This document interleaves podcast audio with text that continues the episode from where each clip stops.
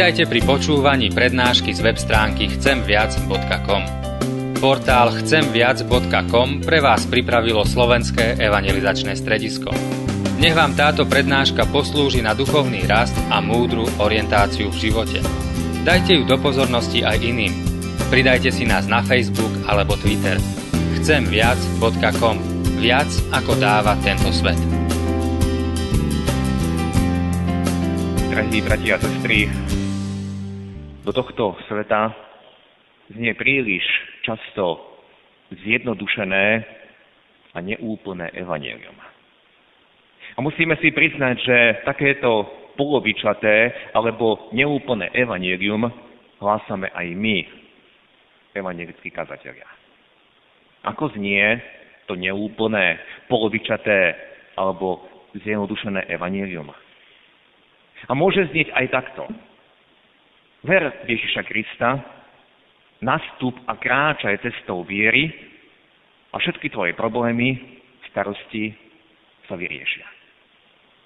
Toto tvrdenie je pravdivé, nemôžeme proti nemu nič namietať. Áno, ak veríme v Pána Ježiša ako svojho spasiteľa, to je to najdôležitejšie. Skrze Neho sú nám hriechy odpustené, iba v ňom a skrze Neho je život väčší. Tak nám to hovorí písmo svete. Ale Božie slovo nám nezvestuje iba to naše komerčno-reklamné evanílium, že všetky problémy a starosti človeka sa pominú a že život pôjde ako po masle. To práve biblické evanílium neobsahuje žiadne reklamné prvky. Ale to práve biblické evanílium hovorí o neustálom zapíraní seba samého, hovorí o nesení kríža, Hovorí aj o strate svojho života, to znamená aj o strate svojich cieľov, o strate toho, čo, čo my predstavujeme, čo sami si predstavujeme za dôležité. To skutočné biblické evanelium hovorí aj o nepochopení a neprijatí aj tými najbližšími, tými domácimi. Tak to povedal pán Ježiš. To biblické evanelium hovorí aj o protivenstvách a ťažkostiach, ktoré nám budú robiť aj tí najbližší, pretože veríme v Krista. To biblické evanelium hovorí o nasledovaní pána Ježiša, teda o ceste, akou kráčal on. A vieme, že to bola cesta trňová. Nie život bez starostí, nie život v absolútnom pokoji. Vieme, že život nášho pána bol plný nepochopenia, odmietania, bolesti.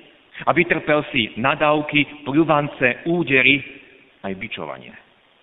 Dostalo sa mu nie slávy, ale posmechu a trňovej korony. A nakoniec vieme, že skončil úkrutnou smrťou na kríži. To práve biblické evanelium nám slibuje, ak chceš nasledovať pána Ježiša, tak v podstate dopadneš ako on. Lebo on povedal, nie je sluha väčší ako jeho pán. Čo robili mne, to budú robiť aj vám.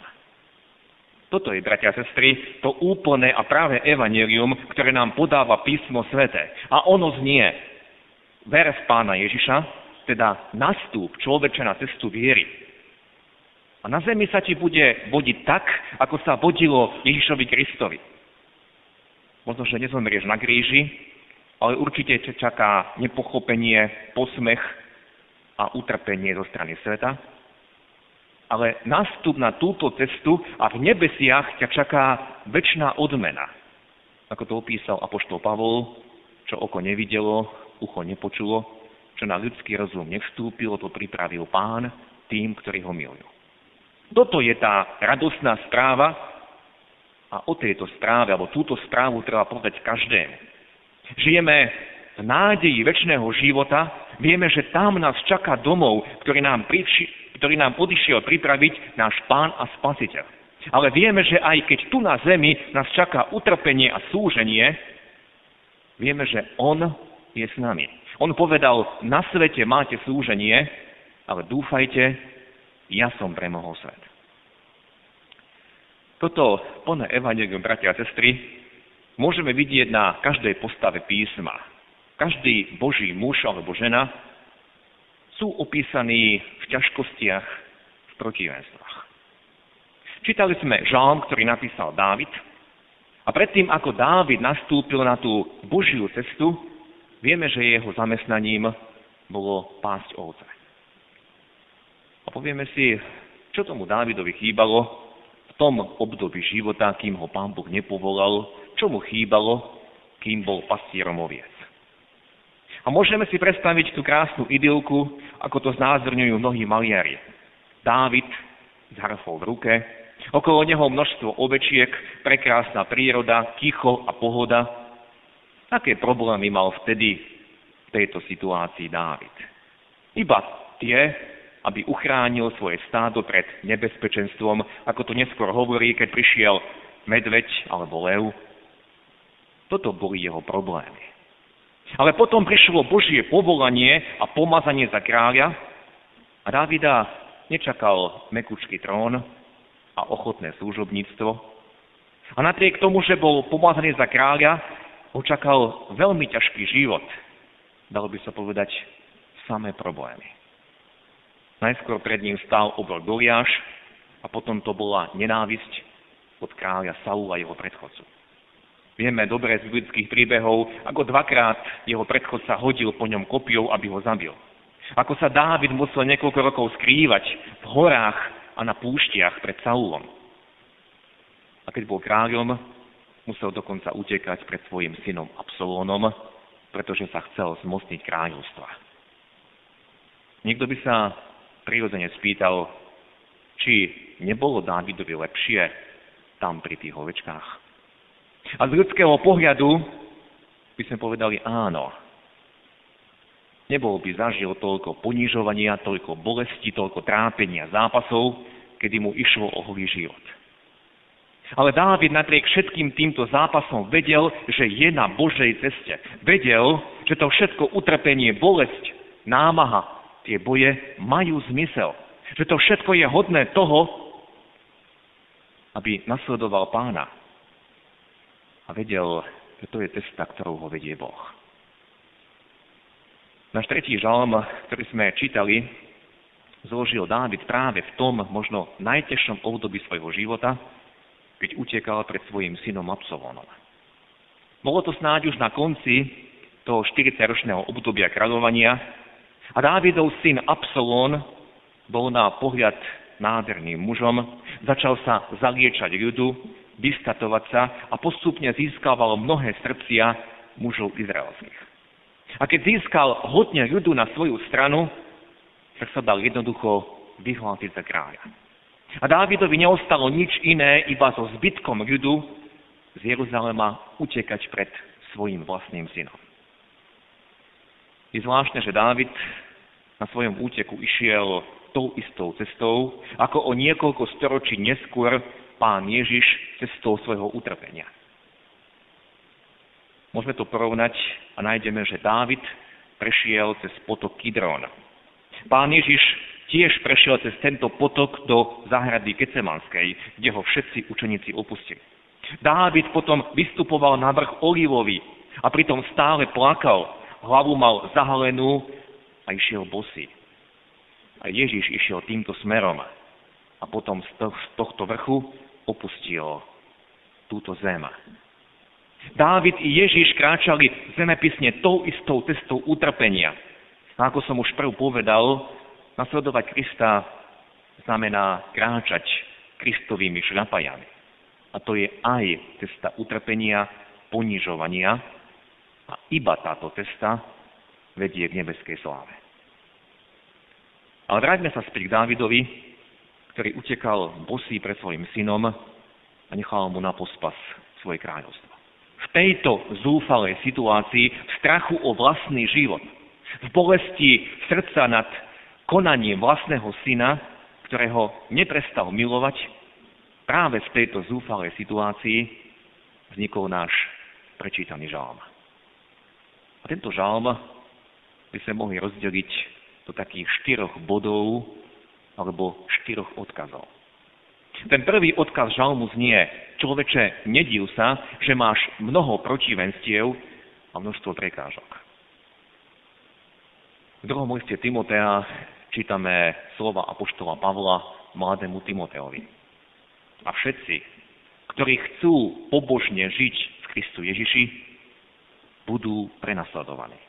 To znamená, všetci, ktorí nasledujú Krista, budú mať ťažkosti, protivenstva a nepriateľov. Niektorá pekne obrazne povedal, že čím bližšie sme Bohu, čím vernejšie mu slúžime, tým väčšie protivenstva a prekážky môžeme očakávať. Nedívme sa, že nás druhí nechápu, keď broja proti nám. Dávid na konci svojho života počas úteku pred Absolónom vyznáva hospodine, ako mnoho je mojich nepriateľov. Mnohí povstávajú proti mne. Pre Dávida bola najťažšia práve táto skúška, keď ho zradil a proti nemu sa obrátil syna, jeho vlastný syn. A pán Ježiš zakúšal veľmi podobnú situáciu, keď Judáš, jeden z dvanástich, ktorí boli pri ňom a tri roky kráčal s ním, učil sa od neho, tento, ktorému aj on venoval toľko času a ktorého miloval, jeden z tejto skupiny ho zradil. Ten prvý odkaz nášho žalmu môžeme rozšíriť. Nediv sa, keď práve tí najbližší ti spôsobujú najviac trápenia. Možno niekoho vysmievajú doma, v rodine, práve tam, kde by mal cítiť domov a ochranu. A tam sa mu dostáva odmietnutia a posmechu. Nediv sa množstvu toho trápenia. I Dávid, aj pán Ježiš kráčali touto cestou. Nedivme sa, keď prežívame niečo podobné. Ten druhý odkaz žalmu znie, človeče, nediv sa, že svet, alebo tí, ktorí Boha nepoznajú, sa smejú z Božej pomoci. O Dávidovi, keď utekal pred Absolónom, mnohí hovorili, pre tohto už niet pomoci u Boha. Takto vyznáva Dávid v treťom žalme. Inými slovami, ani Boh mu už nepomôže. Veď ako dopadol? Dnes sa ľudia nielenže smejú z Božej pomoci, ale otvorene podpierajú Boha a vyhlasujú, ak Boh je, tak ja sa pred ním obhájim. A náš žal nás povzbudzuje, nediv sa, že pribúda takýchto ľudí, pretože Božie slovo predpovedá, že v posledných dňoch sa budú množiť vysmievači, pohradači nad Božím slovom, ktorí budú neohrozene vystupovať a budú sa pýtať, kde je váš Boh? Čo sa to vlastne deje? Prečo ten Boh mlčí? Tretí odkaz nášho žalmu by sme mohli nazvať o tom, že Dávid nás učí pevne stať v dôvere Bohu. Dávid prežil toľko situácií, v ktorých mu išlo o život a z vlastnej skúsenosti vyznal, že Boh mu vždy dal východisko. A preto povedal, hospodine, ty si mojím štítom. Aj keď mám toľko nepriateľov, viem, že ty si môj štít. Mať pred sebou štít, to v minulosti znamenalo, že všetko to, čo útočilo na vojaka, to, čo ho ohrazovalo, práve ten štít zastavoval. A Nová zmluva nám hovorí, že Pán Ježiš trpel za nás na našom mieste.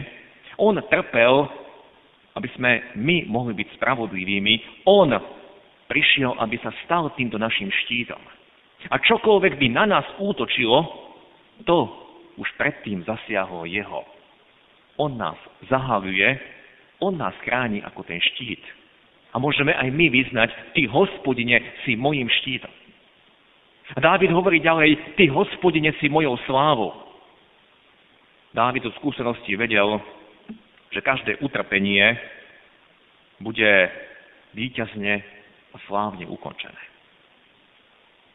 Dôverovať Bohu, že On dá východisko, aj z tejto situácie je veľmi ťažké. A Dávid vedel z vlastnej skúsenosti, že pán Boh ho vždy vytiahol, vytrhol.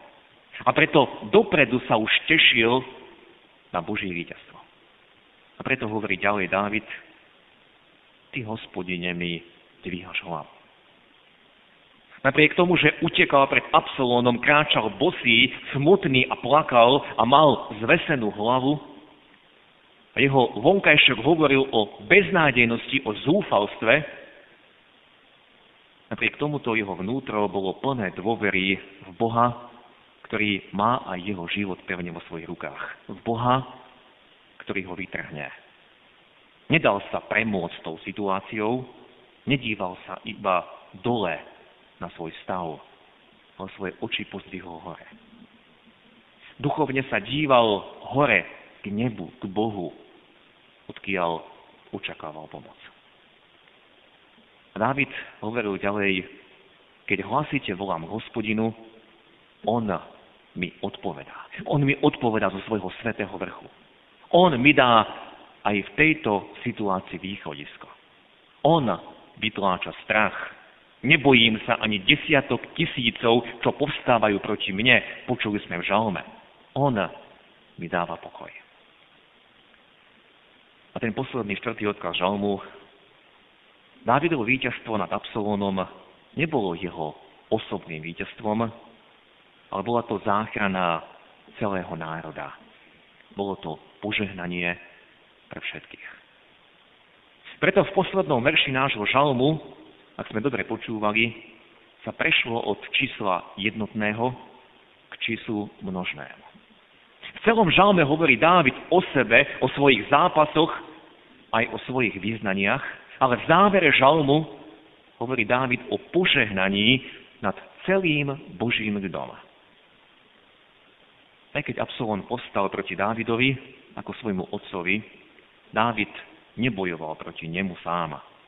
Bol obklopený svojimi vernými. Dávid by nič sám nedokázal. A vieme dobre, že aj my v tých našich bojoch a zápasoch nedokážeme obstať sami. Sami nevydržíme toho veľa. Ale potrebujeme bratov a sestry, potrebujeme, aby sme spoločne stáli, aby sme sa budovali, modlili jeden za druhého, aby sme sa navzájom povzbudzovali. My sa veľmi potrebujeme. Nikto nie je dosť silný, aby sám dokázal prekonať tie svoje zápasy a ťažkosti. Na to nám Pán Boh dal jeden druhého, bratov a sestry. Aby sme si navzájom niesli svoje bremena. Aby sme navzájom jeden stáli za druhého. Tak nám bude ľahšie. A tak budeme žiť pod Božím požehnaním. Nech tento tretí žalm nás posunie, povzbudí vo všetkých našich ťažkostiach i zápasoch. Amen. Skloňme sa k modlitbe. Náš dobrotivý nebeský oče, odpúsť nám, že sme často naleteli tomu ľahkému, lacnému a prekrútenému evaníliu, že ten, ktorý verí v Teba, má vyriešené hneď rýchlo všetky problémy a starosti. A chceme len príjmať požehnanie, dobré veci, a zabúdame, že tá cesta, ktorou si ty kráčal, Pán Ježiši Kriste, áno, bola cesta požehnania, dobrých vecí, ale viedla cez ťažkosti, cez utrpenie. Ďakujeme ti, že v evaneliách je nám dokonale vykreslený. Nielen tvoj život, tvoj príbeh, ale to, akou cestou aj my kráčame a budeme kráčať, ak sa budeme verne držať teba že nás čaká nie oslava, nie obdiv zo strany sveta alebo ďalších, ale ponižovanie, posmech. Rovnako ako to čakalo Dávida. Ale ďakujeme Ti, Pane, že si nám slúbil, že budeš s nami vo všetkých našich utrpeniach. Ďakujeme Ti, že spolu s Dávidom môžeme vyznať Ty si mojím štítom. Ty si mojou slávou, hospodine. Ty mi dvíhaš hlavu. Že nemusíme hľadiť iba na seba, na svoje trápenia, bolesti, nemoci. Ale v Tebe je utíšenie. V Tebe je naša opora, záchrana. A môžeme vyznať spolu s Dávidom, že sa nebojíme, desiatok tisícov. Nebojíme sa žiadneho nepriateľa, ani tej smrti. Nebojíme sa, pretože Ty si to všetko, Pane, prekonal. Ty si zvíťazil. V Tebe je naše víťazstvo. A ďakujeme Ti za dar spoločenstva, že sa v tomto môžeme spolu pozbudzovať. Že sa môžeme modliť jeden za druhého. Že nám dávaš bratov a sestry, s ktorými sa môžeme zdieľať.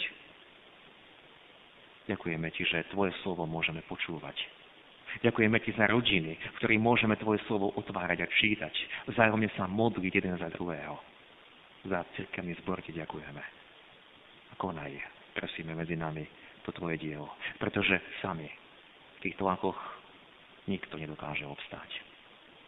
Vďaka ti, pane, že si stále s nami, pretože ty si to slúbil, že budeš s nami po všetky dni až do konca sveta. Ďaká preto tvoju vernosť chceme dnes osláviť.